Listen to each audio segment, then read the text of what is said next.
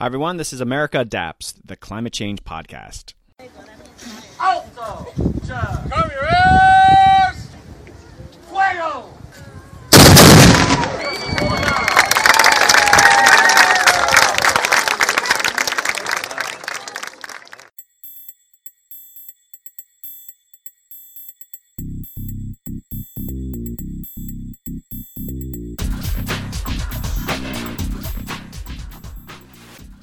Hey, adapters. Welcome back to a very special episode of America Adapts.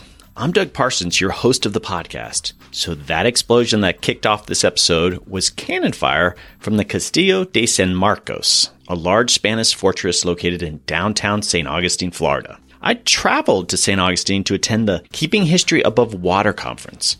This conference was all about historic preservation and sea level rise. Florida has been the subject of many of my podcasts, and I was just dazzled by the work being done in the state.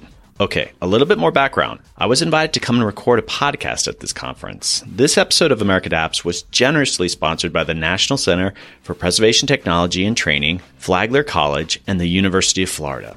As part of the sponsorship, not only did I record with attendees, I was invited to speak during the middle of the conference, sharing my reflections on what I was seeing and hearing. It was great connecting with so many people there. The organizers also had me lead a how to podcast workshop just prior to the conference. It was held in the historic Lewis Auditorium at Flagler College. What a gorgeous location. And it was a lot of fun. I shared how I started my podcast, all the basics of starting your own podcast, and then we all rolled up our sleeves and attendees came up with their own podcast ideas and pitched it to everyone else. Hopefully we'll see some actual podcasts come out of that session. Okay, the conference organizers recorded most of the presentations at the conference and I will have those in my show notes. Check them out, some amazing work being done across the country. I interview over a dozen experts in this episode covering a wide spectrum of actions occurring in historic preservation. And for those of you who aren't familiar with St. Augustine, it's the oldest continuously occupied European settlement in the United States. Lots of history there. It's also under severe threat from sea level rise, and you are going to hear from all sorts of experts on what they are doing to mitigate this. This was a national conference, so not only are you going to hear about Florida, but you'll hear from other historic preservation experts on what's being done around the country.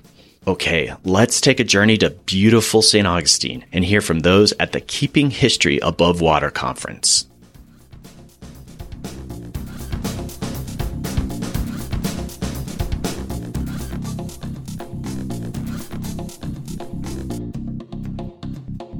Hey, adapters, we are back at the Keeping History Above Water conference, and I am with Dr. Leslee Keys. I am the Director of Historic Preservation and Special Initiatives at Flagler College and an assistant professor in history. I also am the co-chair of the Keeping History Above Water St. Augustine 2019 conference. If you could kind of briefly summarize what is Keeping History Above Water all about? This is pulling together people from all disciplines from all over the world to strategize, to talk, to communicate, to present data so that we can all collectively work together to determine the next steps to take over short term, medium range, and long term um, on sea level rise, and particularly how it affects our cultural resources.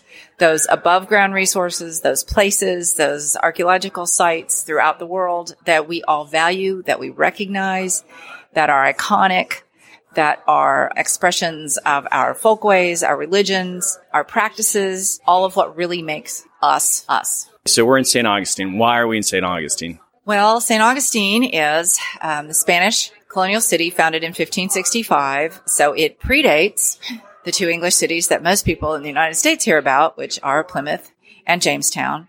And it was founded, ironically, in the midst of a hurricane on September 8th of 1565, which is part of the reason it's Spanish and not French, because the French were offshore. And we've celebrated 450 years of history. We're very proud of that. We are a world-class destination. We're a tiny little city of 15,000 people with six and a half million tourists a year. And we've been through a lot of hurricanes, which we are pretty resilient to dealing with. But now that we are being impacted by sea level rise and we are in part of the southeastern United States, so we are experiencing it faster than other parts of the United States. We would like to start thinking about what to do for our 500th anniversary. And one of those things is to become a more resilient community and deal with our sea level rise issues. Okay, so I think this is the fourth Keeping History Above Water conference. What's changed uh, you know from that first meeting how has it sort of evolved what's i mean you keep having this meeting and you must see it grow and kind of change directions in some ways well, I went to Newport, which was the beginning, and they actually have trademarked the name of the conference. Newport was in 2016. Annapolis was in 2017. Then a little one day workshop was done out in California in Marin County. Also, I think in 2018. So we're the third major conference to come out of this. And I think the difference, ha- and I've been to all except the California session. So we still pull together more than 200 people from a lot of different places. But I think that we are, let's say, um, more sophisticated in our dialogue perhaps now. The Newport conference was amazing because it was very novel to put people from a variety of disciplines and backgrounds and ages all together in a room for two days to talk to each other. So the energy was amazing and that has continued on. Each place pulls a little bit of its locality in. So in Newport, their earliest colonial city area downtown is almost underwater and their very famous port with the boat show is going to have problems in the next few decades. Annapolis, the same kind of thing, but also pulled the military piece of it in there. Their city dock, what they call Ego Alley, and their boat show. So you have those commonalities. We are also on the water here in St. Augustine. I think the biggest difference is the fact that we are a very, very small community and we have an enormous tourist business. So that is probably our difference. Um, in that we all have people who work and live downtown. But when you have six and a half million visitors, they're not particularly up on, gosh, should I go during hurricane season or when should I stay away or, you know, because we market it year round.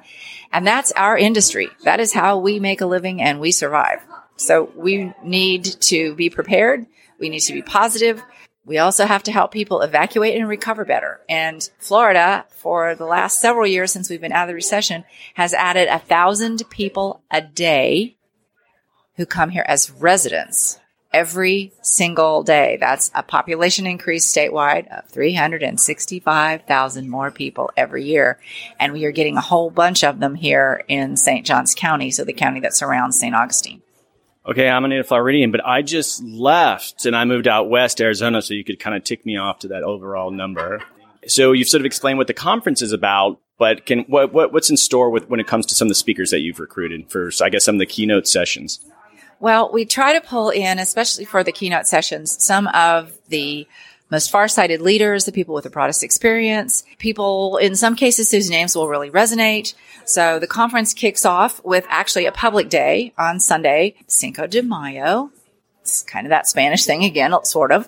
And we will have Jeff Goodell come in, who did the Rolling Stone article, Goodbye Miami, also has written a couple books. Most recently, The Water Will Come, that many people are familiar with. But we will kick off that evening session with a 14 minute documentary that a Flagler College student, Mallory Hopkins, did because she was here for two hurricanes during her college career.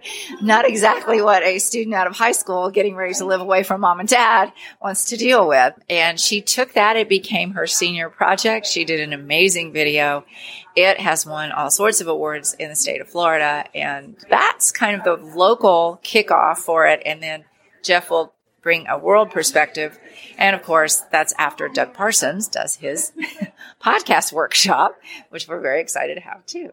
So I have a, a, lot of younger listeners, like they're in the college and they're looking to get into the adaptation universe. Or like, what does it really mean to be an adaptation professional? And when they listen to the podcast, they let me know, oh, landscape architecture. And so historic preservation, would you encourage them that this is a field that's really looking for more uh, younger individuals become adaptation professionals? I think absolutely because historic preservation is a multidisciplinary field. It's essentially anything that's old that you can physically touch, emotionally experience. And we are really past, let's just save Mount Vernon and the White House and the U.S. Capitol. We might still need to save Thomas Jefferson's statue if you know, I'm talking to somebody from Virginia, but this is a great position for young professionals to step into because it requires cutting edge experience and technology and literally tech, 3D imaging, scanning, all of those wonderful computer games even. We had Game of Floods we did a couple of years ago at the conference. So we pull in all of this 21st century interest that millennials have and They are solving problems though that my generation and beyond and older generations have created.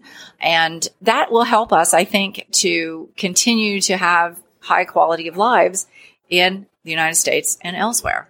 I think from what I've heard, they, they would learn um, a lot of the, I guess, skills to be in the adaptation field. But part of the problem in the U.S., and this has been with other disciplines too, like landscape architecture. You go to universities and there's just not a lot of academic courses that are directly related to climate change. Are you, is that changing in your field? Is there actual graduate programs, undergraduate programs in adaptation?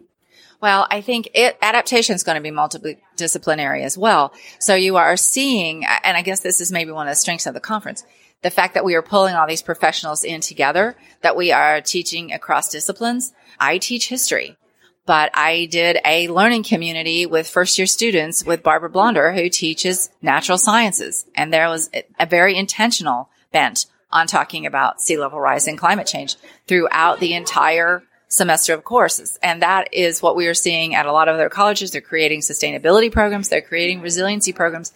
Most every community is now appointing an, a resilience officer. So there is direct internship, job related positions the skill set is needed for students in school and right out.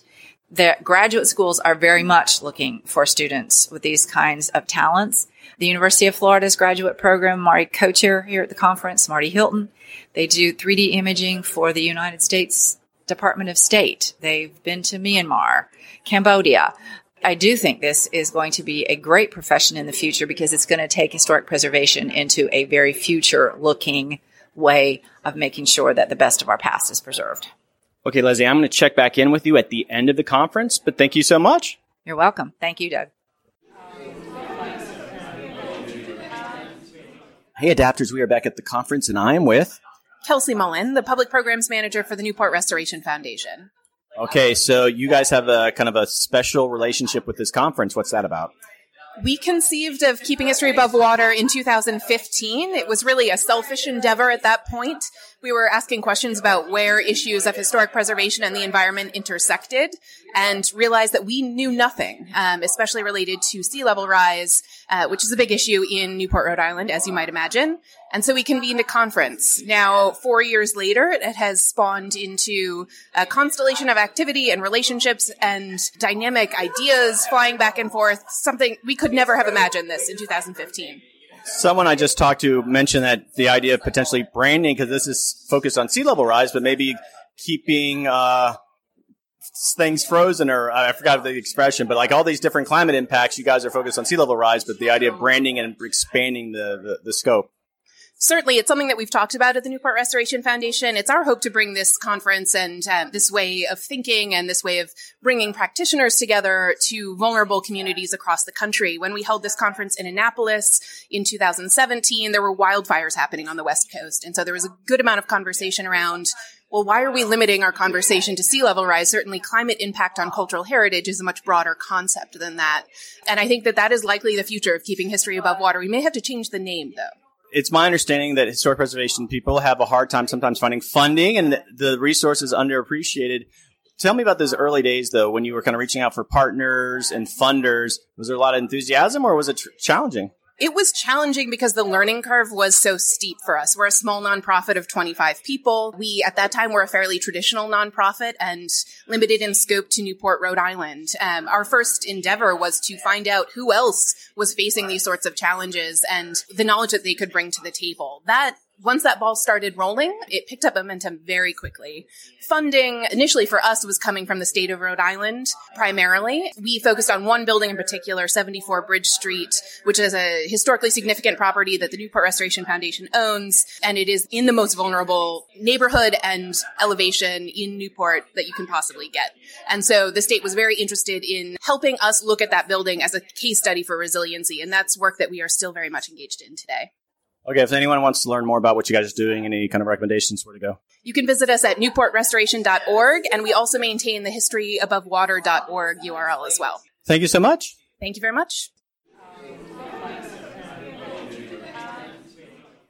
Hey adapters, I am back and I'm here chatting with Dr. Andrea Dutton, an associate professor of geology at the University of Florida with a focus on sea level rise.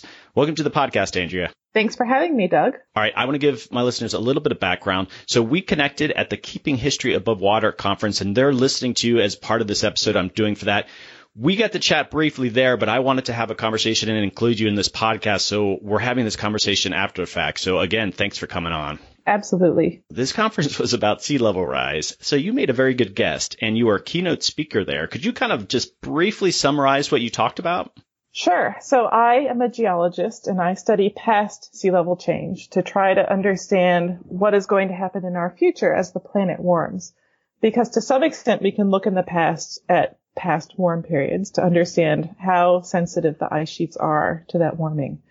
So the things I talked about at the conference were twofold. I talked about kind of deep past and more recent past. And with respect to the deep past, I have been studying a time period called the last interglacial. That was about 125,000 years ago. And you may wonder what that could possibly have to do, you know, relevant to today.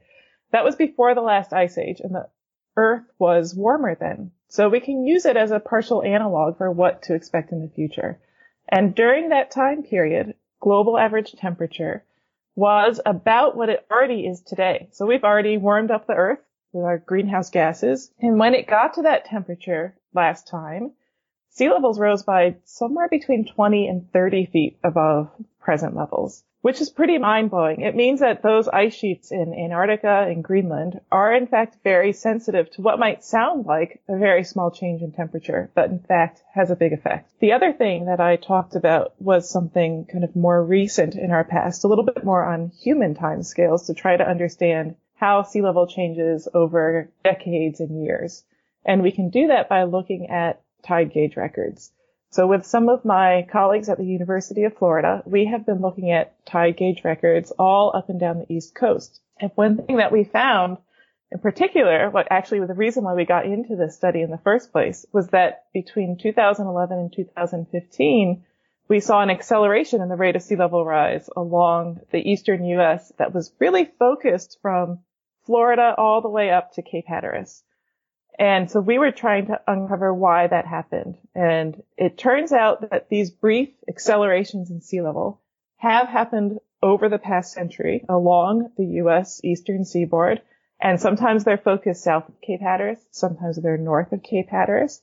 And it's actually a natural variability in the system. So that as sea level rises in our future due to the warming of our planet and the melting of the ice, Superimposed on top of that, we're going to have this natural variation where we get several years of very fast sea level rise and it might slow down a little bit. So you can think of this as kind of the wiggles in a, in a smooth curve of rising sea level. But what's really important about what we found is that sea level rose something like five inches in five years, which is a lot. So relative to, if you look all around the world today, the average rate of sea level rise globally is only three millimeters a year, which is the thickness of two pennies stacked on top of one another. So five inches in five years, that's like an inch a year, is a rate of sea level rise that coastal communities have not really been planning for. So understanding that this process occurs is really important when it gets down to grassroots level of planning and how are we going to adapt to these rates of sea level rise. So I think that's the first time I've heard uh, some research on the five inches in five years. I mean, as a sea level rise researcher, do you have it even in your head when you think about how the you know the public would finally respond? Because I know you, you, you, we're in a field where like okay, 2070, 2100, it doesn't capture the pu- public's imagination. Do you think a five inches would be that sort of number, and actually seeing that where we would see maybe come dramatic action on like actually doing something? I'd like to think so, but again, so this five inches in five years has already occurred between 2011 and 2015. And since then, that rate of sea level rise has tapered off a little bit, still rising, but not quite as fast. Now, during those years, there were several record, what we call king tides. That's the time of the year where the high tides are naturally higher. And they were at record levels, levels that normally are not reached unless you have like a storm surge from a hurricane. And people did notice that and it really affected their lives. And people started to talk about this issue of sea level rise a lot more.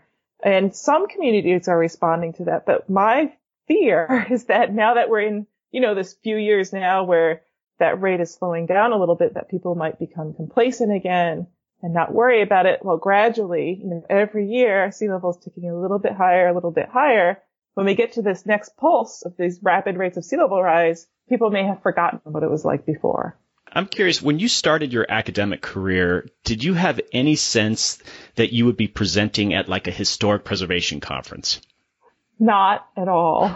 so, I mean, when I started my career, I did choose something that was environmental science, right? Something that I thought was societally relevant. And that is in part what has always driven me as a scientist is doing something that I feel is relevant. But I never really saw this communication aspect as something that was something I planned for. It's just kind of naturally fallen out of research that I do because it is so important for us to understand the rates of sea level rise and how that's happening and what to expect. And I really enjoy connecting with the public to help them to understand and connect the dots because ultimately I want to help people live a better life or live in a safe place, right? And not be vulnerable in some of these regions that are very vulnerable to sea level rise this was a pretty receptive audience to, to, your message, even though it wasn't a hard science audience. But are, are, there groups that you're really trying to get in front of that you it might not be so easy? I mean, I don't know if you've talking to a group of politicians. Is, is that something you're doing? It is. I do. I connect with a lot of congressional staffers, and I have talked to politicians. Some of my own elected officials I have met with. And I am doing that more and more. And there is more and more interest on their part too in becoming better educated and understanding what to do, which is really nice to see. They're not always receptive, as you've just hinted at. And, and not all audiences are. But sometimes it is hard to get yourself in front of those audiences that you most want to connect with. Because I know that every time I go and give a talk somewhere, no matter where it is, people who walk through that door have already self-selected, right? Yeah, They've already yeah. said, I want to go hear about this. People who don't are not going to walk through that door. And so that can be a little bit of a challenge. You know what? You should go to like some random Toastmasters or something. Just yeah. how to get in front of some random crowds. That would be really useful and brave of you. So I want to ask you about uh, public speaking and being a scientist too. And you, you, you might not agree at all with me about that. I was been thinking about this for the last couple of days and you know, I'm a policy guy, but my background's in science, but I'm not a scientist, but I'm there hopefully communicating the issue of science, maybe better than some scientists because not all of them have sort of a natural skill that you do. And it occurs to me when I watch scientists present and you guys, it, it's so difficult because especially what, with what you're dealing with, you're dealing with uncertainties and probabilities. And when you say those things, let's say you're in sort of a, a, in front of a random crowd, that part of the, the problem is that the, these people don't necessarily even care about the message. They just care about the messenger. They just want to trust you. And so when you start saying, oh, well, there's, you know, the high probability that this is going to happen, you're almost saying, don't completely trust me on this. And you might not agree with that sort of you know, I guess description of how you're doing it, but I just sort of think, you know, some of these, like, let's say politicians, they, they have this advantage, even if they're not telling the truth, that, you know, just this sort of gut way of explaining. And I wonder how you kind of approach that because you're a scientist. You have to qualify what you say. I get it. I understand it. But for a lot of people, that doesn't even matter. They just want to trust you. Right. So there are a couple ways to approach that. One is that you meet people where they are and you remind them that I'm, I'm not just a scientist, but I'm also a person, right? And I might live in a community near theirs or maybe in the same community. And there are a lot of things that we can connect with and that we have in common. And when you establish that kind of common baseline, they're more likely to trust you, right? Rather than just trusting a scientist per se, right? So that, that's one tactic, I suppose. Another thing that I like to do, and I think you saw me do this at that particular conference, is I like to flip that word uncertainty on its head. I don't usually talk so much about uncertainty. I instead say, well, in fact, we're extremely certain that sea level is going to continue to rise. No matter what projection you look at, they're all going up, right? So we need to get ready for that. And, and that makes people realize the things that we really do understand. And you're right. I have to be careful about my words but I also try to make sure that I, I'm using words that they can relate to and that helps to get the message across.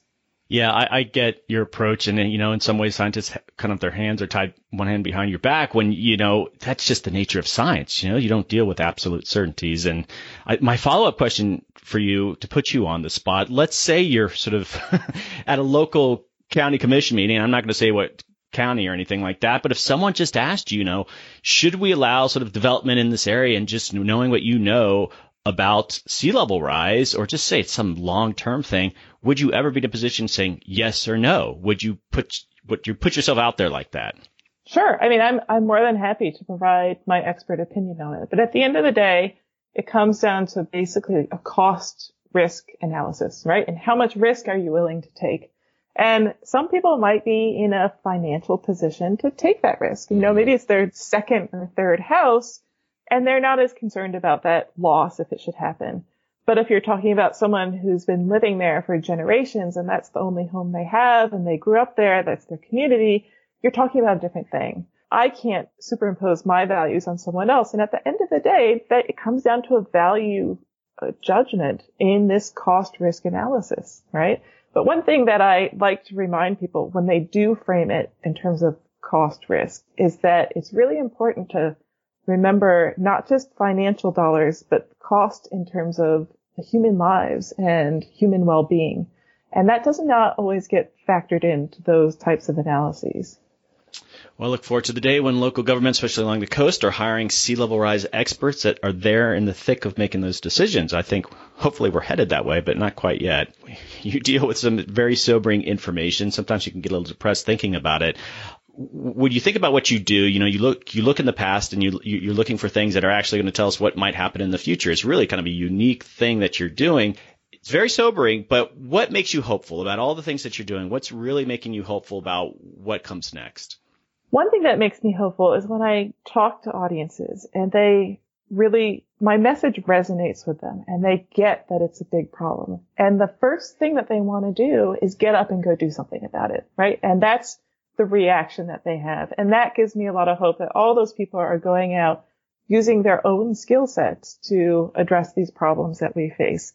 And so that gives me tremendous hope. And I also look to the youth activism that we're seeing on this issue of climate change today, which also gives me a lot of hope for our future.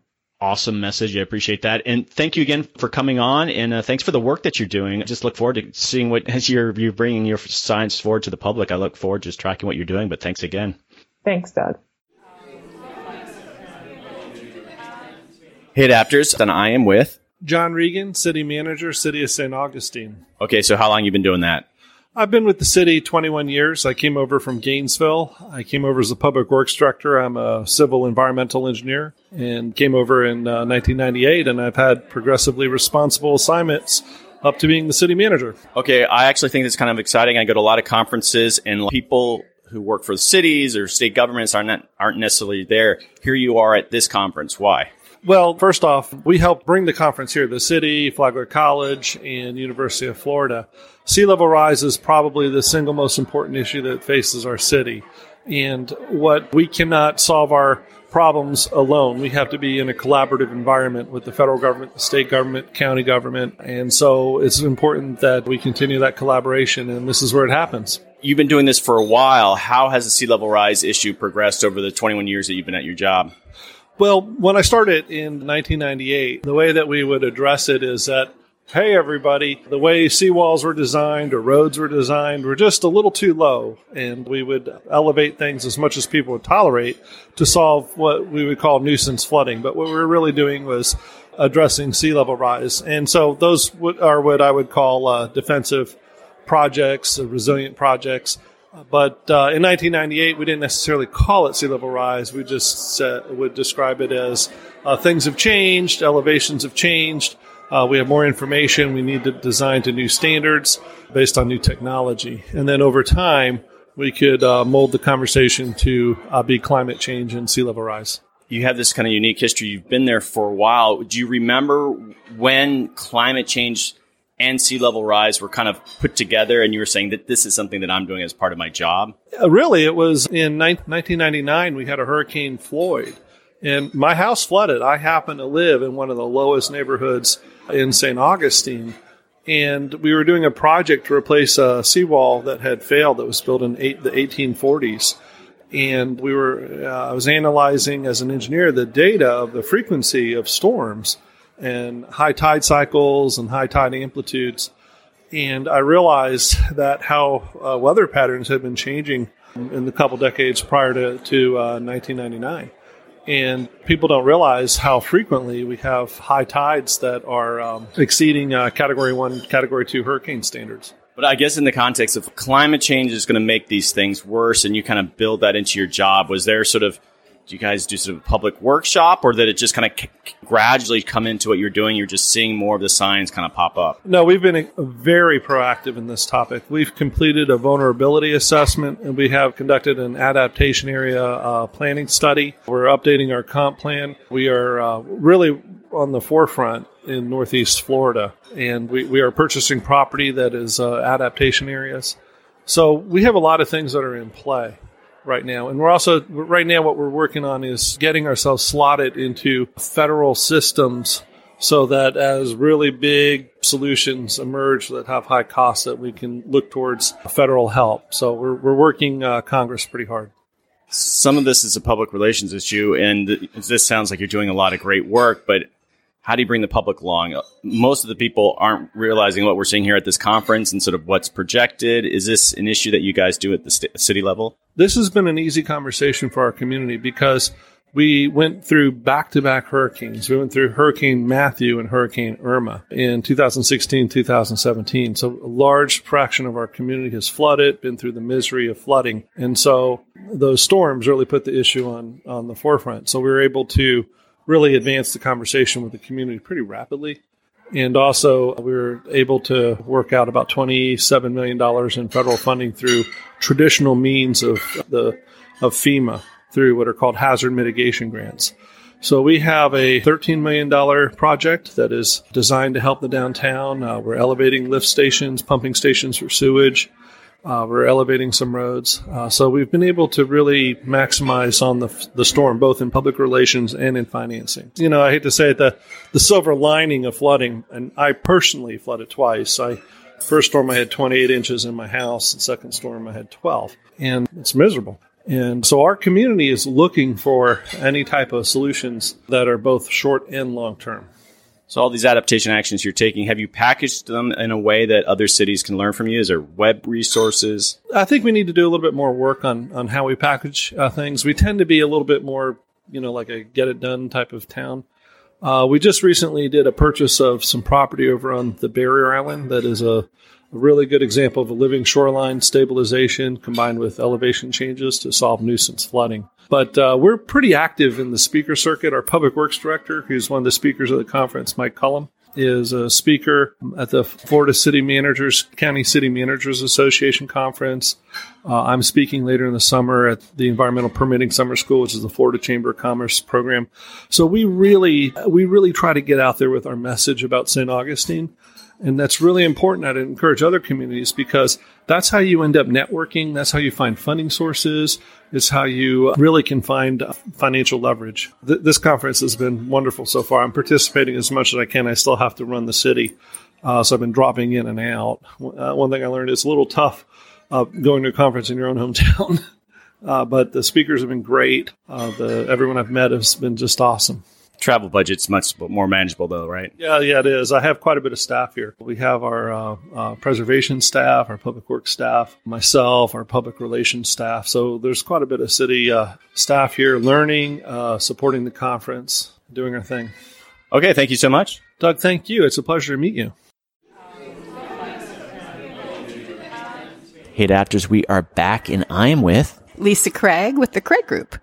Okay, so you had a special role in this conference. What was that? I did uh, because I've been involved in the other conferences, both in Newport and was the conference manager in Annapolis. I volunteered to help uh, serve on the steering committee for Keeping History Above Water St. Augustine give me a little bit of the history about this. How did things kind of come together with the agenda and such? I mean, what, what, what did you decide that you really needed to focus on at this event?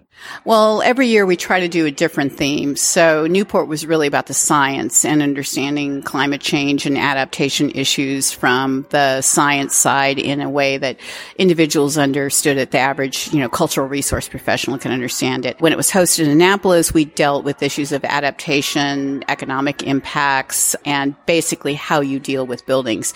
Here in St. Augustine, we're really looking at the important cl- history of the archaeological community, indigenous cultures, and issues relative to the engineering side of structural changes to coastal uh, shorelines and the like. So, any surprises on kind of people who showed up to this event, who registered? I think we got quite a bit of diversity. Uh, floodplain managers, which is a really important role in the work that we're doing in adaptation. Uh, so that was important. We had quite a number of state and local historic preservation officers. That's been pretty typical, but we haven't been able to really get a lot of folks from the southeast region. And this year we did. And then the archaeology community, we really were pretty uh, fortunate to have a number of those folks within archaeology, both in the United States and internationally, come to represent their concerns and issues relative to adaptation.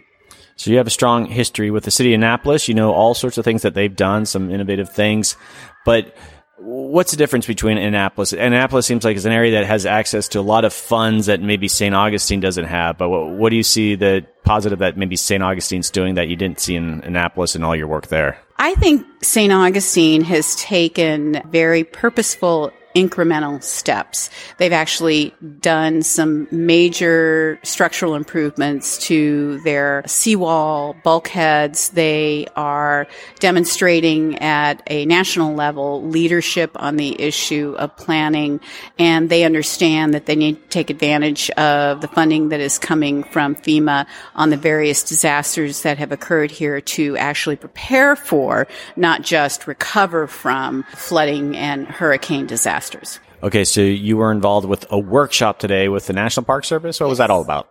Uh, the National Park Service is really trying to work very closely with local and state governments and architects, contractors to identify the appropriate way to elevate, to adapt historic buildings to future conditions of everything from tidal flooding to hurricane events to extreme winds and even wildfires. How do we adapt historic buildings so that they still retain some sense of the historic character, but at the same time can meet the guidance required by FEMA as it relates to the National Flood Insurance Program and just the issues, general issues of public safety in the face of natural disasters? I asked this question before, but I want to ask you this is that when someone asked for a show of hands of how many people were from St. Augustine, I was pretty shocked at how many local people were actually at this event at previous Keeping History Above Waters, did you have that kind of local turnout?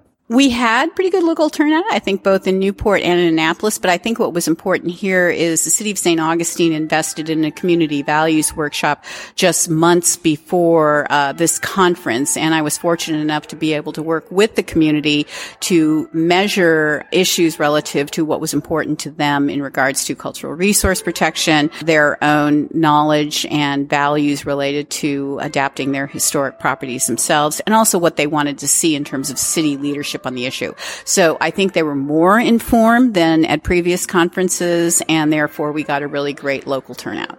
What would be sort of a dream location thinking about everything you want to accomplish and like maybe what you haven't done yet? Where, where would you really like to take keeping history above water for the for the next year well, I'll, I'll, be honest. I think we've done a lot of workshops here on the East Coast. I know uh, our colleagues in Massachusetts, which have a very strong statewide program, would are, are, considering hosting it there. We'd like to see it go to somewhere in the uh, Texas region, but being a Californian, I would like to see it come to California because I think this is uh, a time when uh, West Coast states really need to start looking not just at issues of climate change as it relates to carbon emissions and greenhouse gases and all the other things that they're dealing with, but adaptation. And I think that that is what we like to see happen in the West Coast and lots of different people showing up to this engineers federal government employees city, city employees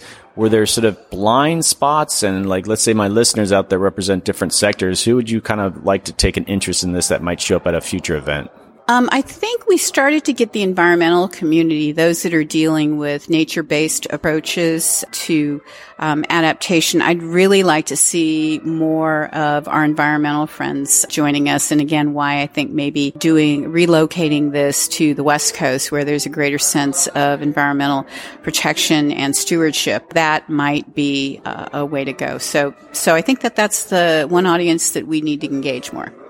Okay, so if there's someone on the West Coast who would like to help post this, how who, how would they kind of reach out via this podcast? Who should they talk to? They should contact the Newport Restoration Foundation and talk to Mark Thompson there, who is the executive director. I sit on one of the steering committees, and so we'd love to be able to talk with them about ways in which we can bring this workshop to their community, their state, their region, and adapt for future conditions uh, on the West Coast or anywhere else that's interested in this issue. Any final thoughts? I think that this conference is creating a sense of it's just creating a greater awareness within the cultural resource community that we didn't have before. We're all very used to dealing with issues of saving historic places, but saving historic places from what is basically future conditions of that we don't have a lot of control over. Mother Nature is something we really haven't dealt with before. And I think it's critical that we start dealing with it now and planning for it. And the only way we'll do it is if we start working together um, in, in an interdisciplinary fashion. Thank you so much. Thank you. Hey, Adapters, we are back at the conference, and I am with Emily Jane Murray with the Florida Public Archaeology Network. Tell me what that's all about. So the Florida Public Archaeology Network is a statewide nonprofit that works to help protect and promote Florida's buried past. We do a lot of outreach and education. We assist local governments and we assist the uh, State Division of Historic Resources and state land managers with managing resources and professional development. So you were sort of mentioning before I started recording with you a little bit about citizen science. What's that all about? Yeah, we got approached by a planner who was working on a master plan for a historic cemetery. And she was like, well, if you look at the maps, it's going to be underwater. What do I do? What are people doing about, uh, you know, resources like this? And we said, well, let us go find out. So we went and did a bunch of resources and, uh, realized, you know, the threat to archaeological sites here in Florida is, is pretty big, as well as other things like historic cemeteries. And basically the management strategy for a lot of these sites is abandon in place. Uh, and there's not really a lot you can do long term. You can try to put shoreline stabilizations in to stop things like erosion for a short period of time, but eventually the waters will come. So we started uh, Heritage Monitoring Scouts, HMS Florida, and it's a program to get folks out monitoring the archaeological sites. So it's both to collect data about them, to look at which sites are being impacted, you know, do some ground truthing for the modeling that we've done, but also to get people out to enjoy the sites, right? Before they're gone, get out there and learn from them and experience them and, and really see what it's all about. So as you train the citizen scientists, obviously there's probably some background training. What's sort of the climate change training aspect of that? Well, we talk a lot about sea level rise, I think is the number one big long-term issue we'll have in Florida. So we, we do talk a little bit about the modeling, um, and looking at what sites will be affected and where they'll be affected. And we talk about, you know, some of the other climate change is also causing issues to worsen. So flooding, we're seeing a lot of erosion is, is, you know, happening at the sites. So some of the sites are going away much quicker. Um, and the hurricanes that occurred here in, in Florida really did uh, a lot of damage to some of the sites we were looking at. We lost like eight feet of coastal shoreline, which was a 6,000 year old shell midden between the two storms. The work that you do, what at this conference is really relevant to what you're doing? It's been great to talk with other people who are trying to figure these same kind of projects out. Um, I talked with a gentleman from Australia, the folks from Scotland. You know, they're also trying to use citizen science to kind of track these effects at the sites and, and, you know, where, where do we go from there? What's the next step? How do we triage and, and kind of address the issues? But I think, you know, citizen, we have so many people. So that's a great resource to target and to see the ways in which they engage the public can be helpful. Okay, so if people are interested in maybe replicating some of the work that you're doing, do you have some resources available? Yeah, we have a lot of stuff on our website, um, fpan.us, fpan.us, uh, and we developed it, you know, Heritage Monitoring Scouts, it's HMS Florida, so we're like, come, come borrow it, come replicate the program. We'd love to see an HMS South Carolina and an HMS Georgia and an HMS anywhere. Okay, perfect. Thanks for coming on. Yeah, thanks. Hey, adapters, we are back at the conference, and I am with Katie Jacob and I am with the Preservation Foundation of Palm Beach. We are a nonprofit organization that celebrates the architectural and cultural heritage of the town of Palm Beach, which is located in Southeast Florida. It is a barrier island. Give my listeners some examples of what are some of the cultural resources that exist down in Palm Beach. So probably the one that is most known is Mar-a-Lago. If you don't know that, uh, you haven't been watching the news. So do you give tours of Mar-a-Lago? no, it is closed to the public. It is now known as the Winter White House, but it was originally built by Marjorie Weather Post in the 1920s, kind of as her estate. You are there in, in promotion of tourism. People are there to learn about the, these cultural resources down there. You're here at this event on sea level rise. Why is that? So we're mainly an advocacy and educational organization. We have our building and then we have a native plants garden there. Uh, so what we do is we help, we are a membership organization. So we promote kind of learning not only about the island, but about preservation in general. Last year was the first year we were allowed to discuss climate change and sea level rise within the town. I don't know if anybody knows about kind of Florida politics. So climate change has never been uh, a fully accepted policy down in South Florida, but last year the flood insurance prices went up. So our board was like, we need to be relevant. So we were finally allowed to bring in speakers to talk about sea level rise. So it really was a great thing to be able to come to this conference to kind of showcase that we can talk about flooding issues and how it affects our cultural environment. The insurance issue loan was the trigger that pushed you guys. Yes. Truly, it comes down to money. that, that's good to know. Okay, so what have you learned in the last couple of days? Uh, how, how is it going to be helpful to you? I think it's learning that like how many resources really come in to protecting the built environment. I mean, it's not just about raising a building, which I think people almost find as an easy fix. It really, there are stormwater issues, there are erosion issues, there is like the fact that, particularly in Palm Beach, we are a barrier island. Kind of the best way of describing that I've heard is it is kind of like the spider web of Florida. I mean, it's just, it's gonna go at some point. And I think that's hard for people to really realize.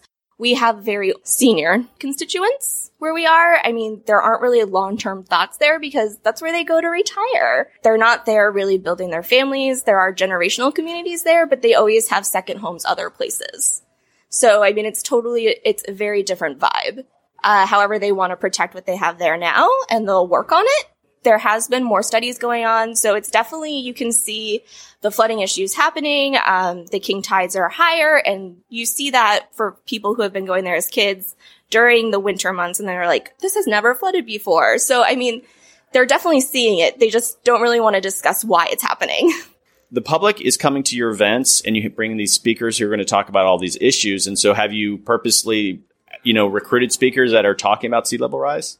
Yes. So this year we launched our water rising series and each, so our season runs January through April and that's when most people are in town to come to our events. That's when our members are in town and that's kind of our season.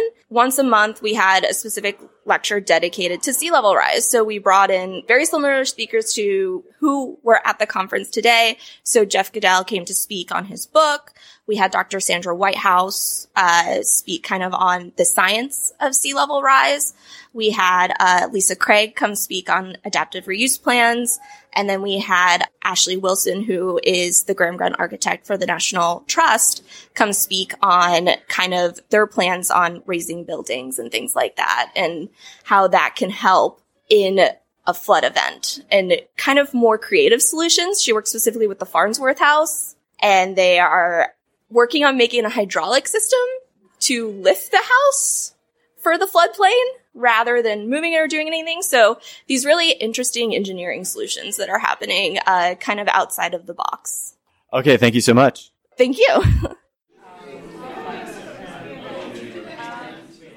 Hey, adapters, we're back at the Keeping History Above Water Conference, and I am with. Brianna Grosicki of Place Economics. What is that, and what do you do there? So Place Economics is a consulting firm, private sector consulting firm based in Washington, D.C., and we work at the intersection of economics and historic preservation. I'm our director of research. So our principal is a man named Donovan Rypkema, who's been involved with preservation economics for longer than I've been alive. I've been with the firm five years. And so oftentimes we end up in discussions with clients we decide we're going to research this, this, this, and this, and it's my job to find data that hopefully tells us something to be able to answer those questions. But most of our clients are either government, municipalities, or local nonprofits.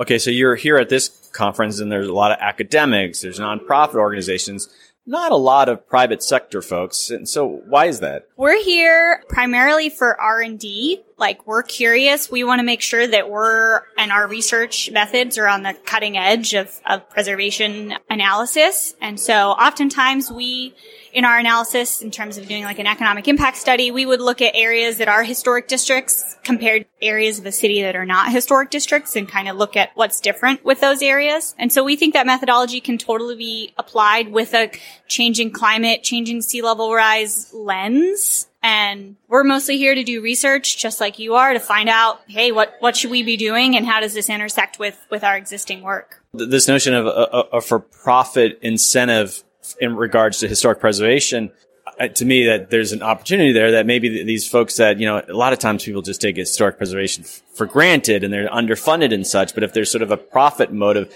is there stuff in the, in your R&D that you're doing that you can kind of share back with them saying, you might actually ha- make a more convincing argument to get funding for what you're doing because of these profit motives. Mm-hmm. Oftentimes, our work some of it's not all that complicated. You know, you as a city government could do it on your own, but sometimes having a more neutral third party say the same thing or bring in the outside perspective can help push your decision making body, you know, in the right direction that you would need. The example here is, hey, we need to help private homeowners raise their buildings and that's expensive and we're going to have a carrot over here and a stick over here. We as the private sector might help develop methods to look at what, how much should that carrot be? That would make a difference and actually change people's behavior. Okay. So any presentations have stood out for you? Mm, I really love the tribal perspectives because I feel as a field that's not a group we always interact with on the national scale. You know, it's the national conference. So, but there are a whole group of tribal historic preservation officers and they have their own funding mechanisms and own governmental structure, uh, you know, as they discussed this afternoon. So that would be interesting to look particularly for those communities, as they mentioned, a lot of them are, are very vulnerable to climate change impacts and have a lot of historic resources. So I'd be very interested to look at that intersection more moving forward. So what's your academic background? What, what do you do to get to where you're at right now? I'm the kid that was like on my city Main Street board when I was 16, you know, trying to get volunteer hours and trying to build my resume to get into college. So I always thought I wanted to be a planner in a old town. I grew up in a historic town in Virginia. I continued that path through school. I went to William Mary for undergrad uh, in University of Pennsylvania program for historic preservation. And that time met my boss. He teaches a class on preservation economics at the University of Pennsylvania. I just kind of fell into it with a, a, love for my hometown. But it's fascinating field. It's taken me all over the country and sometimes internationally. So I love how interdisciplinary preservation is. You know, there's more PhDs in this room than I've certainly been at a conference with before. And that's pretty cool to see them be able to under, take their science knowledge and our, you know, heritage legal pro- process and procedures knowledge and be able to put two and two together to uh, all have the same goal of revitalized communities that are livable. Partly what I was getting at, do you sense like that you're here at this Keeping History Above Water conference? Do you feel like in some ways you're an adaptation professional now? Has your, your work and your focus area kind of taken to that area? You're in the business of climate change. I would not call myself a professional. I'm still very much learning, but very eager to learn but you see it as like, okay, you're learning on the job and this is going to become front and center in the years ahead. Absolutely. I do think that as preservation municipalities and states and even at the federal level, as we, we move forward as a field with whatever our legislative asks are, changing climate and adaptation will have to be a part of that discussion. So we often provide incentives recommendations to cities. So they may start being, you know, asking us to look at, at climate impacts. And so we want to be ready to be able to provide that. Thank you so much. Thank you. Hey, adapters. I am back here at the Keeping History Above Water conference, and I am with a hero of mine, Jeff Goodell, former guest on the show. Hey, Jeff. Nice to meet you in person. Good to meet you too, Doug. Okay, so why did they bring you in here? Good question. the voice of doom. well, I don't think it's that. That's the way. But you know, stepping back a little bit, your book, "The Waters Will Come," it's been about a year and a half now, I think, since the book came out. And once you were on the podcast originally, I'm just curious, what has the response been? You do a lot of public speaking around it. Has there been any surprises associated with all these meeting people who've read the book? Well, I think the most interesting thing that's happening is that I've just noticed a big change in, in awareness of this, and even in the last two years. I do do a lot of talking around the world. I'm going to Singapore literally like this afternoon to talk to a bunch of bankers there who are concerned about investment, their investments, and how to think about this from a sort of you know financial point of view. And I think that you know the recent changes in you know the things we've been seeing with weather and and just sort of the broader awareness of climate change. Now it's what it just polled as the number one issue in the uh, upcoming election. All the Democratic candidates are talking about it. I think Trump's pushback against climate change is, is actually awakened a lot of people. So I'm actually quite surprised at the sort of level of interest and uh, awareness of this in the last couple of years that's an interesting thing that a lot of presidential candidates are not really shying away from. I think Governor Inslee from Washington State, when you do a campaign, there's a lot of PR people, campaign people, put a, a lot of thought into pitching an issue. Are you in contact with those folks? Do you think they're they're going to have success where others might have failed over the last twenty years?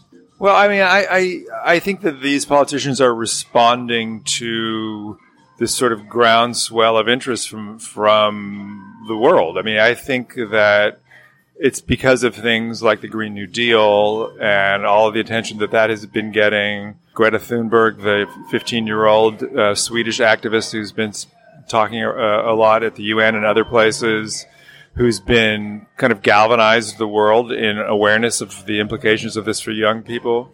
So I think that these candidates are responding to all of that. And you have certain, some of the candidates like Jay Inslee, from Washington who's making it his number one thing. And his Jay has long been uh, you know uh, aware of this, and it's been uh, he's been on the forefront of this for a long time. I don't think Jay's going to be the nominee, but he is out there really pushing it hard. But you see it in, in, in all the candidates, and it's a big difference than it was in 2016. And I think it's partly because the politics of it are, are changing fast. I think that the, you're seeing big you know, investment houses like BlackRock and others that are, you know, writing reports about the financial risk from from climate change. I think so. I think there's a lot of money that's concerned about this now. I think that's driving some of the change too. So I don't know. It's a it's actually a in its own way a kind of inspiring moment. During your presentation yesterday, you at sort of at the end you talked about how coastal areas are going to adjust and you know floating cities and all these sort of new things that are happening and I was, I guess I was a little surprised. I, I don't know if I am thinking what you were really saying, but you were more comfortable. I don't know if you were encouraging it, but you're just like, oh, these are, it came off, I don't know. It's like, I don't know if you were encouraging it, but I was surprised because I, you know, to get to that stage now, you're sort of giving up in other areas and you're allowed to think that. I was, just, I was surprised to hear that, that you're like, oh, these are going to be sort of these kind of positive developments in coastal areas. Yeah, I mean, I think that another thing that I've been seeing in the last year and a half traveling around talking about my book is a lot of incredibly interesting creative thinking about how we're going to live with water. You know, people love water. We want to live by water. We're going to live by water. There's been a lot of really interesting work in floating cities, urban architecture, landscape architecture, looking at using canals and all kinds of, there's just, a, you know, a million, every coastal city practically has their own design about how they're going to deal with this. And I think it's really easy to imagine figuring out new ways of living with water. And we're seeing, you know, places like the Maldives, Singapore, China, all these places are, are kind of essentially building new land on the coast and that is higher. And instead of trying to sort of essentially fix the old places, they're just building new places. And, you know, there's a long history of that. San Francisco, Miami, a lot of, a lot of cities are built on landfill around the water. And we're going to see more of that. New York City just announced a new plan for Lower Manhattan that is basically about building out into the harbor and the East River because it's easier to do that than to try to protect what's there. And they can build a kind of high, kind of uh, build on a, on a mound, essentially elevate the ground on the river and do both things, do things at one time, which is give coastal protection to what's there and have new land to develop in real estate so they can finance it that way. I think I think it's pretty exciting the vision of kind of new kinds of living with water that is flexible, that takes climate change and sea level rise into account. The problem is what's going to happen with all the old stuff and how that's going to play out. And you know, the, I've talked very bluntly about there's going to be huge economic losses. There's going to be places that are going to be written off. There are going to be people that are going to be left behind. This is not a happy story. This is very a story of people who are saved and people who are who are not. And you know, it's just those that boundary I think is becoming clearer and clearer to me. We're at a historic preservation conference, and you've been talking to a lot of different groups. What's your sense of all the different sectors thinking about sea level rise? Is the Historic Preservation Society sector really getting it and compared to others? I think the Historic Society sector is really at the forefront of, of a lot of these fights. Uh, I think some of them get it. Uh, they certainly get the risk. They, uh, the problem is what to do about it. And it's a real issue because you can't save everything. And you have to decide what you do want to save and then how you're going to save it and how you make these decisions about that and how you calculate cultural and artistic and historical value is a very complicated question. And they're under a lot of pressure from developers uh, who would like to knock down a lot of historic stuff in order to build more resilient things and increase tax revenues and things like that. Cities like um, Charleston, we have uh, enormous historical areas uh, with really, you know, have a lot of there's a lot of complexity in how do you you can't just raise the houses. I mean, you can raise houses, but it, it begins to change the fabric of the neighborhoods in a huge way.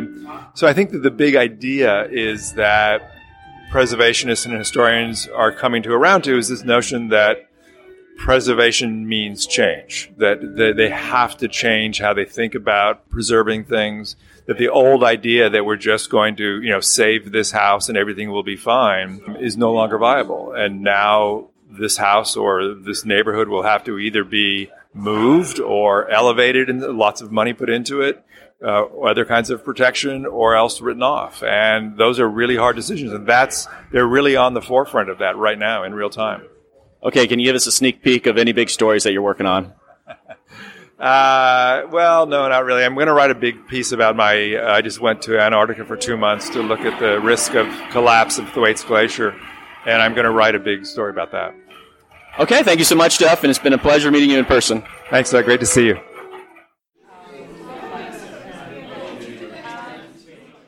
Hey, adapters, we are back at the conference, and I am with Marcy Rockman, uh, who is currently representing International Council on Monuments and Sites, known as ICOMOS, and a new proprietor of a consulting company called Lifting Rocks Climate and Heritage Consulting. Marcy, people are probably familiar with your name. You were a recent guest on the podcast. We had a nice long conversation about your time at the National Park Service and all things cultural resources. It was lovely to have you on. Thank you very much. So you are here at this event with me. It was only a couple weeks since we uh, sort of published that episode. Why are you here? Why is this event important to you? Uh, in part, I am presenting some of the work that I'm doing with ICOMOS tomorrow morning. My main role with that is to better figure out how to better represent the work heritage in the reports and work of the IPCC, the Intergovernmental Panel on Climate Change. So we're making progress in doing that, but there's more work to do, and we need to basically mobilize the heritage community to be part of this effort. It's not something I can do myself. So I'm here to report on scope of the project, what we're doing, where we're going, and how people can help. Okay, I obviously don't know that much about the heritage community.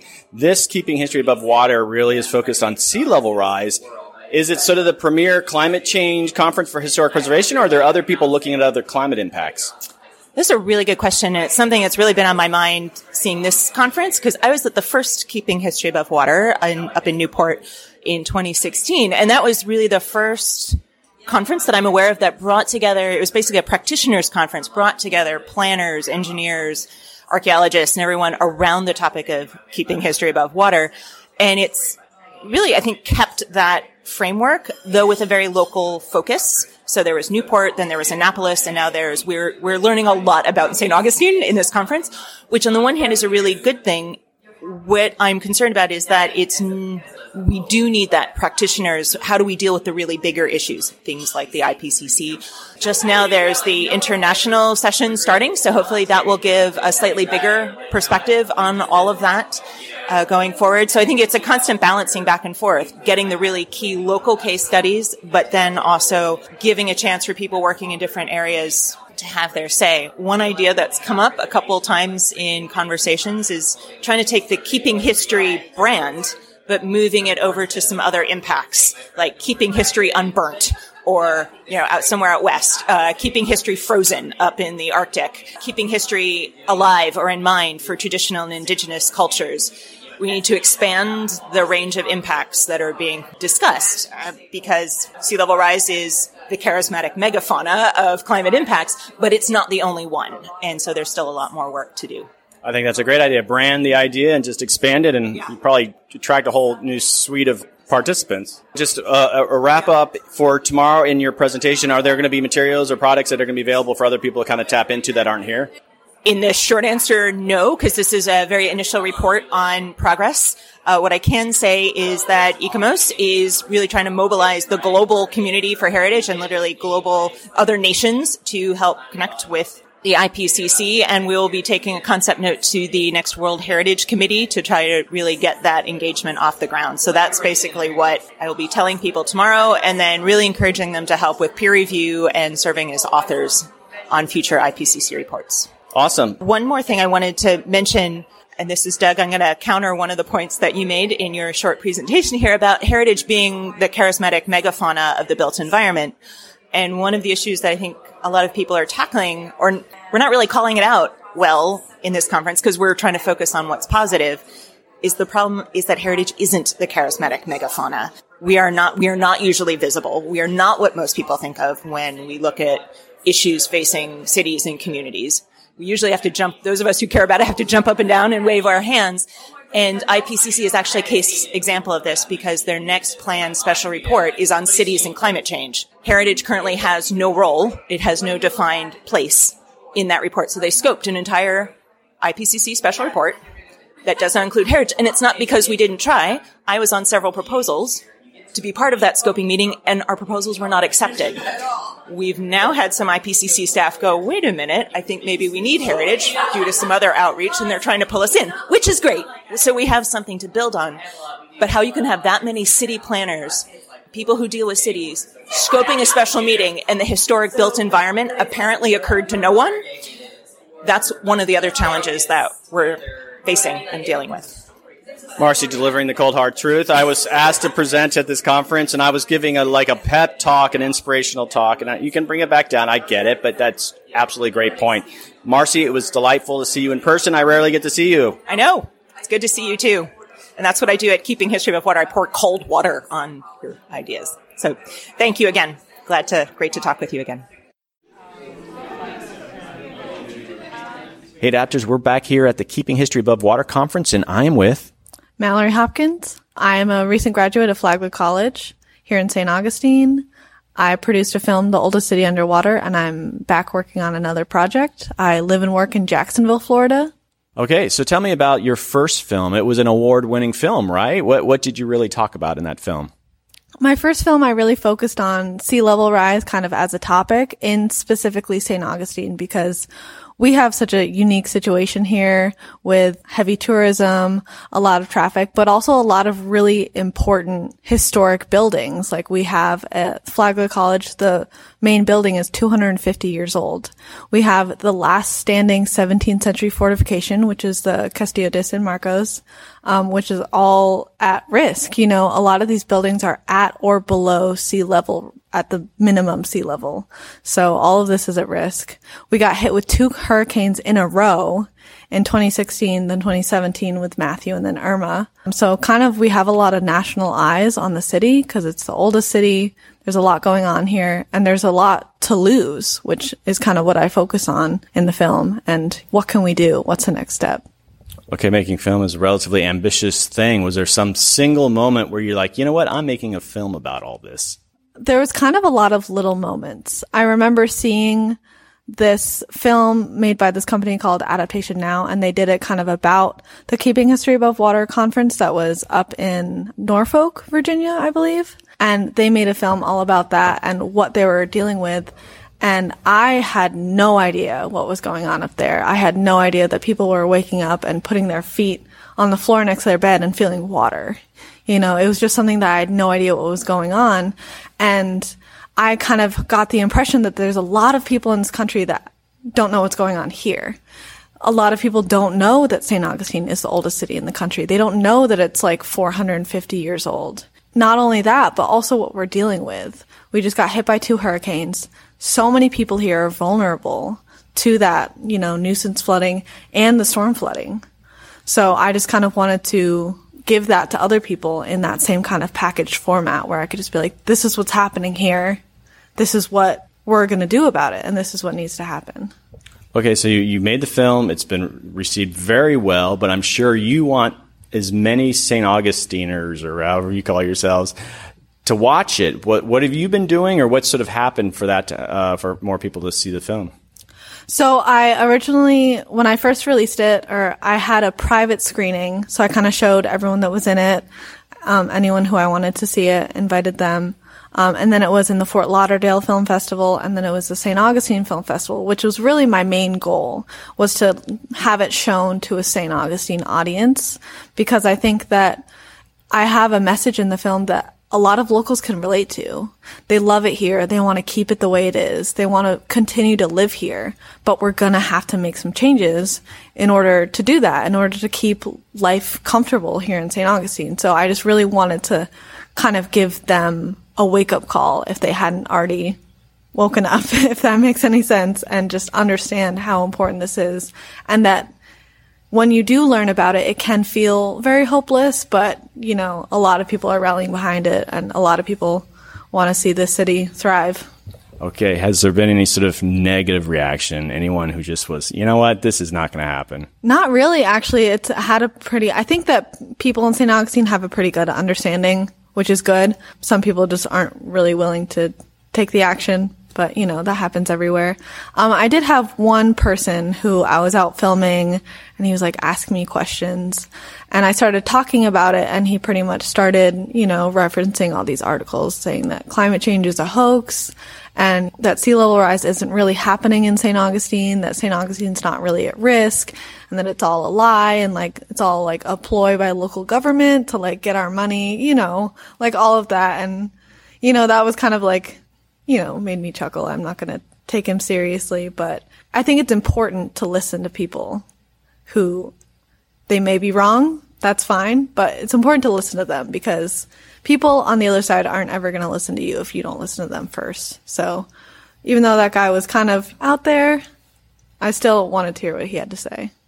So I watched it. and It's a great film. Congratulations. Is there any chance? Because I mean, it's not like really political. Like local schools be willing to to show it. Little elementary and middle schools and high schools. Is there opportunities for that to happen?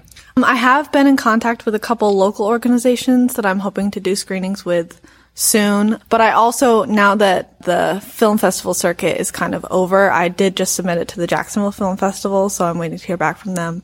But once that's kind of over, I want to put it publicly on my website so that anyone can watch it. If they want to show it at local schools, they can. I don't have to be there. They can just show it. My name's in it, so I'm not really worried about that as long as I get recognition and just kind of have it as if people want to show it in a packaged way like that and have it all there in like 14 minutes.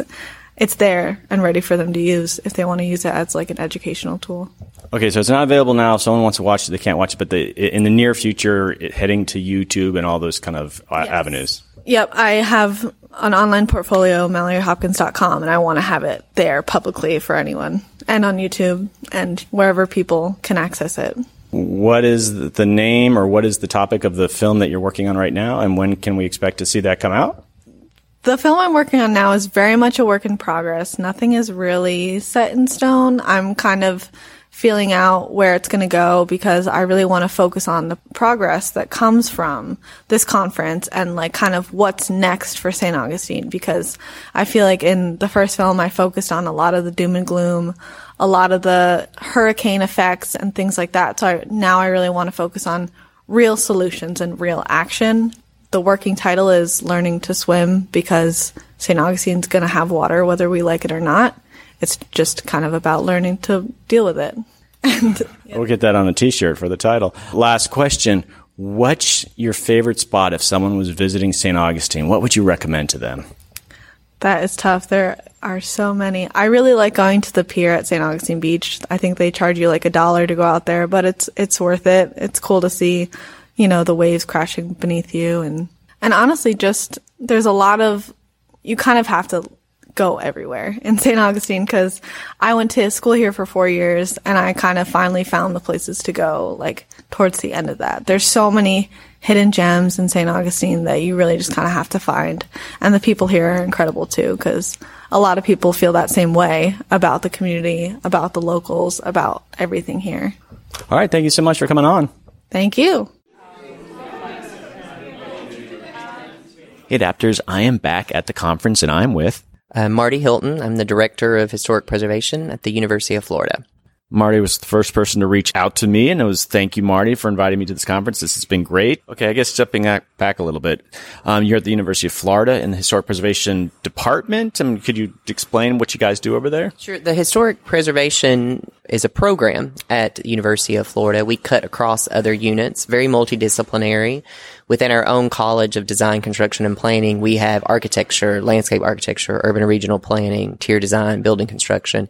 But we also reach out across campus, anthropology, history, tourism. We have a master's program. We have a PhD program and students are really research focused. And one of our core focus areas is resiliency in historic coastal communities and heritage sites. I've picked up, and not just at this conference, but my own experience with historic preservation people, and that maybe it's not valued as much. When we think of the built environment, you guys really have to advocate the value of what historic preservation means for a community. Why is that? You know, I've asked myself that question a lot. I think people tend to take for granted the history and the stories and the culture and everything that's embedded in their built environment. To borrow a term, I think the National Trust for Historic Preservation called millennials accidental preservationists. And I think that a lot of people care about the same things we care about as preservationists, but they're not necessarily doing it in a very deliberate, sort of thoughtful way like we are. For me, I, preservation, people often question preservation about freezing things in time. Even that term, preserve, right? Like, it's what my grandmother did, right? With vegetables or whatever. And it's really not that at all. I think you got the sense you're all about adaptation. I mean, preservationists manage change and we do it sensitively. We do it in a way that helps reflect the values of communities and stakeholders and keep the things they care about, the buildings, the places. But we are, we think across decades, right? Centuries. So how do we transfer all the things that we care about to the future? Right? That's what preservation's about. And what I've learned too is that I had a very generic sense of historic preservation. It's like, oh, you're just handling antiques or something. And I've learned over the last couple of days of how sophisticated it is, the technical aspect of it.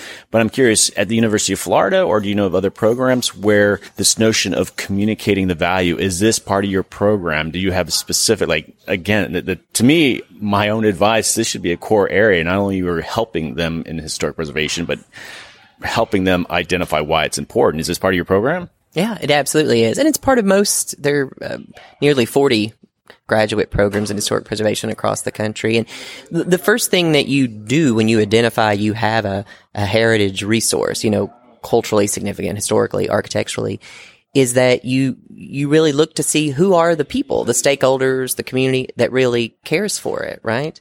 Preservation is not about buildings, it's about people. And it's about the values that people associate with these places. So that's one of the key tenets of everything that we do. It's called values based approach to preservation or management. We at the University of Florida are really strong believers in that kind of engagement and not being the experts coming in and saying this is what should be done, but really listening and working kind of shoulder by shoulder with the people in a community to help address a need. Okay, I saw part of a presentation today. Can you briefly describe this project you're doing where you're using drones and you're doing some mapping and how is it relevant to sea level rise? So one of our focus areas at the University of Florida is uh, digital technologies, digital imaging. So we've now, for the last seven years, been doing terrestrial laser scanning. We use a process called photogrammetry. We use drone imaging and we're digitally documenting historic places, heritage sites. And what we've done now over the last three years, We've increasingly been asked, we are based here in Florida, to get involved in issues of short-term flooding, nuisance flooding, that sort of thing, and longer-term sea level rise and its impact on historic coastal communities and properties. So we've been taking that digital technology and we've developed a process where we're projecting, kind of modeling sea level rise scenarios and doing vulnerability assessments of properties. The amazing thing about what we do is it's highly rapid and it's highly accurate. So we're able to capture kind of physical environments in very short periods of time up to like two to four millimeters of accuracy. So it's a pretty powerful tool and technology. Any standout presentations or topics that you've kind of learned from at the conference? You know, I, they all have been really excellent. And that's the, that's the feedback that I've gotten from participants. I think the great thing about this conference, uh, it, I, I, I attended and participated the one in Annapolis. And when I was asked to co-host this one, I was very enthusiastic because I think it's one of the better conferences I've attended in years. And I think that's because it is, A, because it is multidisciplinary. It's not just scientists talking, which we had. It's not just policymakers, which we also had but it's it's the full range of disciplines, experts, people. We had a lot of just residents here, right, and elected officials who are all having to address this issue either on a personal level or citywide or what have you. So I like that it's it's a little bit of everything. This conference, I think you can you can take something away from every presentation, and I like that it doesn't focus on again a particular profession or discipline. Doesn't focus on a particular scale. We looked at, right, regional level, statewide level. We looked at citywide level. We've looked at how do we deal as a property owner, like maybe elevating your house. Like we've looked at all of those different scales. Yeah, I think someone asked yesterday, raise their hand of local residents, St. Augustine residents, and it was at least a quarter or a third of the room raised their hand. And I don't think I've ever been to a national conference where you had such local participation. So that's kind of exciting. Yeah, you know, I I've now been in Florida over ten years. St. Augustine is, uh, you know, America's oldest continually operated, you know, European settlement, and it's got an amazing history. And people, I love, I've come to love St. Augustine, and the residents here really do love it, and they are very progressive, I think, in their thinking, and very focused on, I think, relevant issues that are impacting their way of life, quality of life. And so I think having that kind of attendance, right, from St. Augustine just really demonstrates that how much people really care. And and people I talked to a lot of residents, they were like, We're here to educate ourselves. And what can we do? Right? As citizens of the world. Yeah, I wish he was still here. Actually, at the happy hour last night, I had a conversation with someone who's attending. He's like a patent lawyer, and he said he's at the event just to learn. And a lot of these things have just blowing his mind. But I've just like was taken aback that this guy just is signing up for this dense conference and he's just there as a concerned citizen. Yeah, it, it is a dense conference, right? I mean, it's a lot of information, right? And yeah, I, I spoke to, again, a citizen. She actually was from New Jersey. She wasn't even locally, but she's getting ready to move to Florida, not far from here. And she's like, you know, this is an extremely, she has children and grandchildren. And she said, I really, you know, I fear that my grandchildren are not going to get to experience some of the places and the things that I am, right? And she's like, I just want to do something, right? She was at your podcast workshop and I think she's now set her date to start her own podcast once she's settled and on the ground. So yeah. Okay, so going forward, there will be more of these conferences. I, I, even hear there's talk of branding, but there there must be some blind spots. Are there certain groups that you would like more to kind of come to this, or is there location? So, what what would you do a little bit differently the next time? Well, this is the third iteration. It definitely is a brand, thanks to the Newport Restoration Foundation, who started Keeping History Above Water. It's actually been trademarked. I think we really focused, we, we listened to Newport and Annapolis, who hosted the second one, and we really focused first to get students here. I mean, I'm with the university and, and that next generation, and I think we had a, a little better attendance, but I would like to see more of that next generation students, recent grads participating, those future leaders. I'd like to see, we really worked hard to make sure there were like talks on kind of underrepresented heritage and some of the social justice issues, which maybe hadn't been as, uh, hadn't been addressed in the previous conferences. We heard a lot from the tribal perspective, like in the Seminole Nation, which is a big part of our heritage here in Florida. And so I think that's critical. I think the international perspectives and what we can learn from people and other places. We had one session this time. Maybe that could be more in the future. Miami certainly seems like a an appropriate place to do this conference. I mean, they are in many ways. We talk about them as ground zero. Jeff Goodell's famous, infamous article now, "Goodbye Miami." So there's a lot to go on. But you know, and and Miami is a world unto itself. Again, I'm a Floridian now, and I I think it's I can make that judgment call. It's a different place than the rest of Florida, so I think it might deserve its own keeping history above water we could go out and get some good ropa vieja in some of the Cuban restaurants, and that would be wonderful.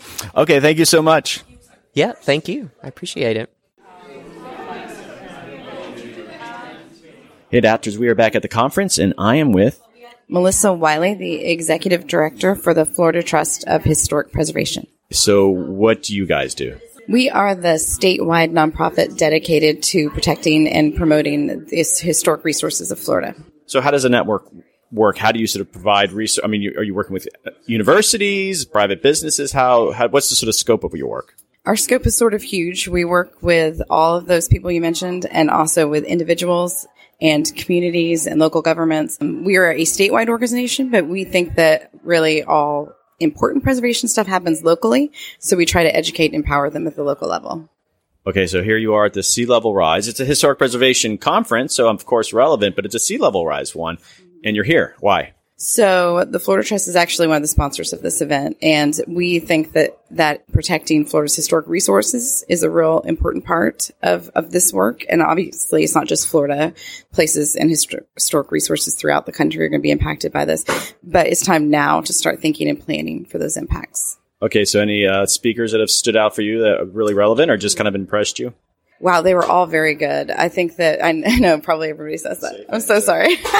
I think the opening speaker who talks broadly about climate change and um, the projections for it, um, Jeff Goodell did a great job. I think sort of setting stage for the conference. Um, for me personally, I think that the information that shared the tribal perspective was really interesting for the people of Florida because a lot of times that is a history and a culture that is underrepresented. And I thought it was really important to have that here and to talk about that and the personal stories that were shared as part of that. So I'm sure historic um, preservation sites are sort of all over the state of Florida. In some areas, may not be as aggressive as others when thinking about sea level rise. Are you there to sort of encourage them, make just make them more aware that because only so many people are at this conference. Obviously, you want to go back out and say, "Hey, look what's happening. You guys should consider this." How, how does that process work? So we have learned a lot from this conference and we have board members that were speakers here and we definitely have members that were here. And we actually have our own conference coming up in a couple weeks in Pensacola. And so we're going to continue sharing these messages. And we actually have been sharing some of this for, for years. We've done workshops about sea level rise and resilience. Um, and we've done sea level rise sessions in our conferences. So it's something that we are slowly trying to build awareness of and help people starting to think about planning. Are there uh, any, I guess, political sensitivities you, that you have to have that, I mean, if you're dealing with some communities that do you talk about climate change or do you avoid it? So it's, Florida's a big state.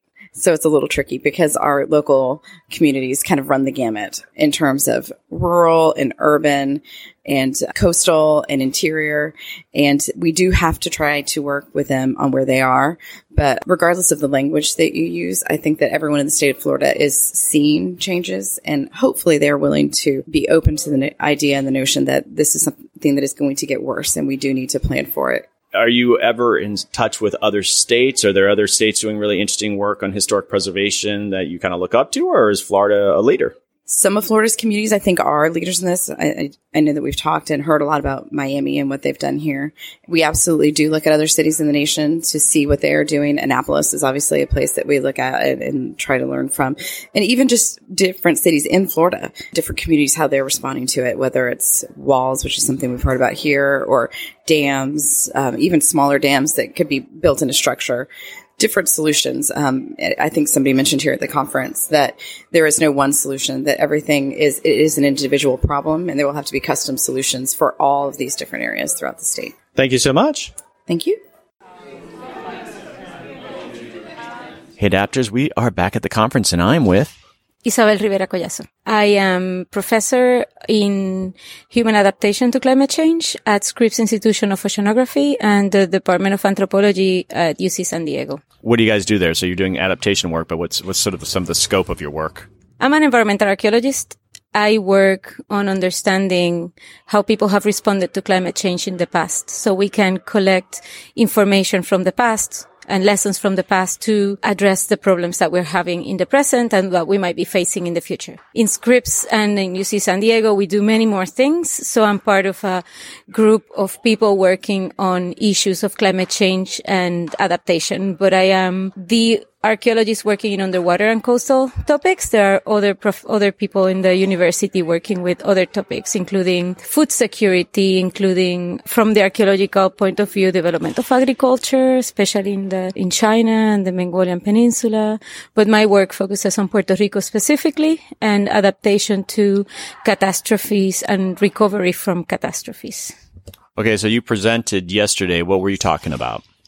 Yesterday, I was sharing the information of our newest project, our more most recent project that we just launched in January. And I was sharing that the project is called Dunas, it's Descendants United for Nature Adaptation and Sustainability. And in that project, we are working to restore sand dunes and using cultural heritage to communicate the impact of climate change and giving the tools back to the communities regarding their the depth of time living in the same location, their cultural heritage through archaeological and hist- archaeological remains and historical remains, and the evidence of climate change. So with all that information, they can make this, their own decisions regarding adaptation, mitigation strategies for their own communities.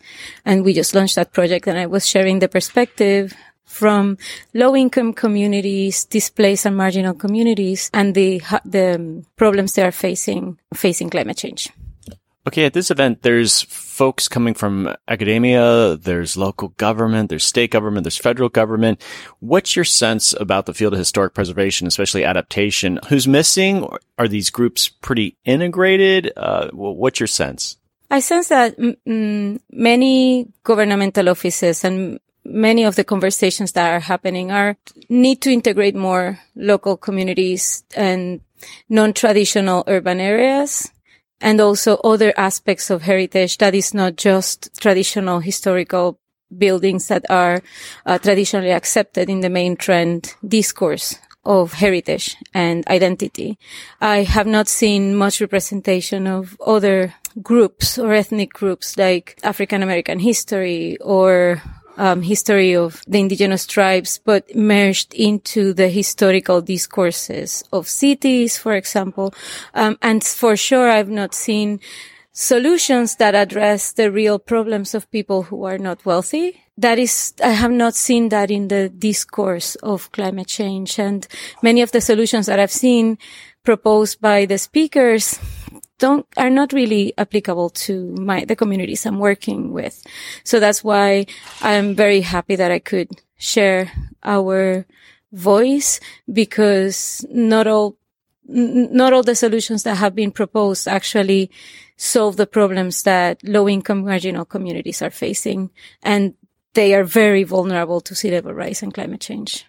So there's uh, in in the U.S sometimes local communities, just the general population doesn't necessarily appreciate historic preservation and what they have around them. I'm curious, what's the ethic like in Puerto Rico? Is your, the, your average citizen, eh, do they care about historic preservation than you think more in the U.S.? I mean, I know it's part of the U.S. We're always so guilty, but you know what I mean? Just different culture in some uh-huh. ways, but it, do you sense it's different there or is it similar? It's, it's very different and in, I had not realized how different it is. So I, I, understand that we do have the same citizenship, but we are very, very, very different type of people. The attitude to, to the landscape, the attitude to the connection to the land, the attitude to who are we and what is our culture and what heritage means is very different. I feel that here, yes, people do not feel attachment or it's not everyone feels attachment. Everyone feels that they come from somewhere else and they see heritage as something like tr- the traditional definition of heritage as something that you have to preserve frozen in time, while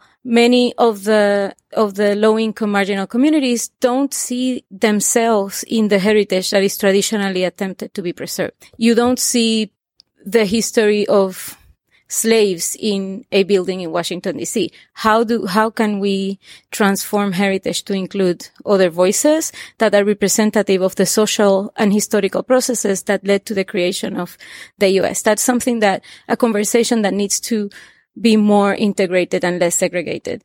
In Puerto Rico, our history our heritage is actually part of our identity. There is resistance in some people because they have not, they don't necessarily acknowledge the importance of cultural heritage.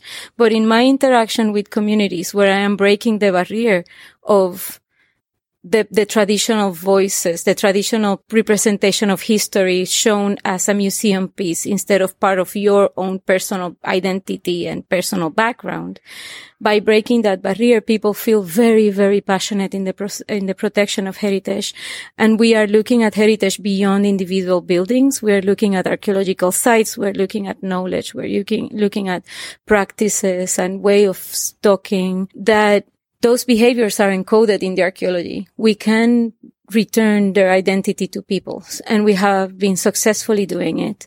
So in general terms, people are in Puerto Rico because our identity has been so challenged, uh, being a colony for 500 years and uh, under U.S. influence for over 100 years, our identity as Puerto Ricans has been very much challenged.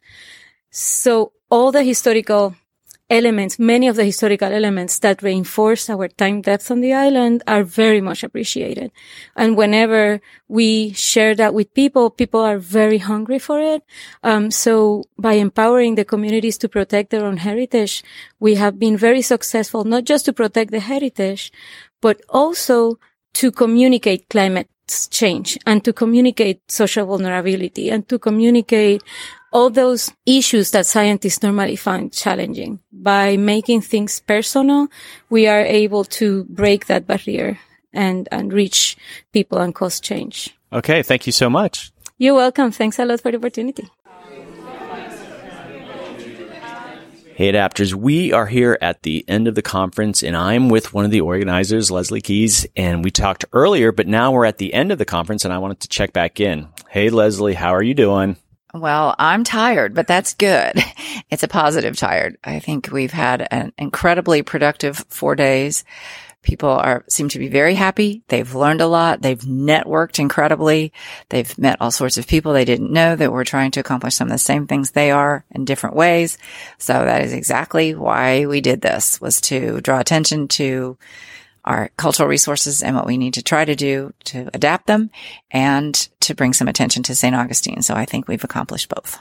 Yes, um, certainly. I appreciate it. Um, I've learned a ton about historic preservation. I did not know about. I truly, when I gave my presentation, I, I, noted that I it was much more complicated and sophisticated than I gave it credit for. So that that was exciting. And so, what's kind of next? This is a brand and keeping history above water. What, what, where do you see it kind of going? Well, I know that other cities on the East Coast uh, are talking about trying to do this in at least a small fashion, maybe a one day, if not four. Part of that, the brand is owned by Newport Restoration Foundation, so they will work on that. I think from my standpoint, I would like to see us take all this wonderful theory and cooperation communication and turn it into action. And that's what I would like to see happen, especially since I live in St. Augustine. So I want to see us take it to the next level and use some of what we have learned. And I would really love to see us not have any exciting disasters this year would be a really pleasant experience again. So what's next at Flagler? You, are going back to where you, I guess you're in the middle of being a, a professor. So what, what comes next for you regarding what you do here? Well, actually we had graduation the day before we started the conference, which was a very intentional scheduling of the conference. So other than I have pick up and clean up and all of that, we will do an online survey actually for the program. And then I intend to stay away from here as much as possible and do a few other things and, you know, introduce myself to my family again and take a couple of vacations. Okay. Well, thank you so much, Leslee, for inviting me to be here. And this has been a real treat. And I'm looking forward to sharing this with my listeners. Thank you. We're so glad you were here. And it's great to have you stay for the whole program. Okay, adapters, that is a wrap. I hope you enjoyed that visit to St. Augustine and you learned how the historic preservation sector is stepping it up on climate change.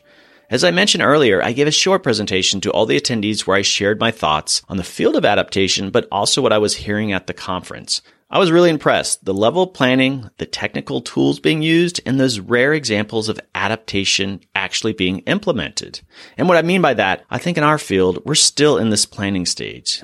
It's a victory in some ways if a local government has developed an adaptation plan, but actual examples of on the ground adaptation projects aren't as common. This conference had case study after case study of this type of work happening. During my presentation to all the attendees, I told them I thought the historic preservation sector is the charismatic megafauna of the built environment.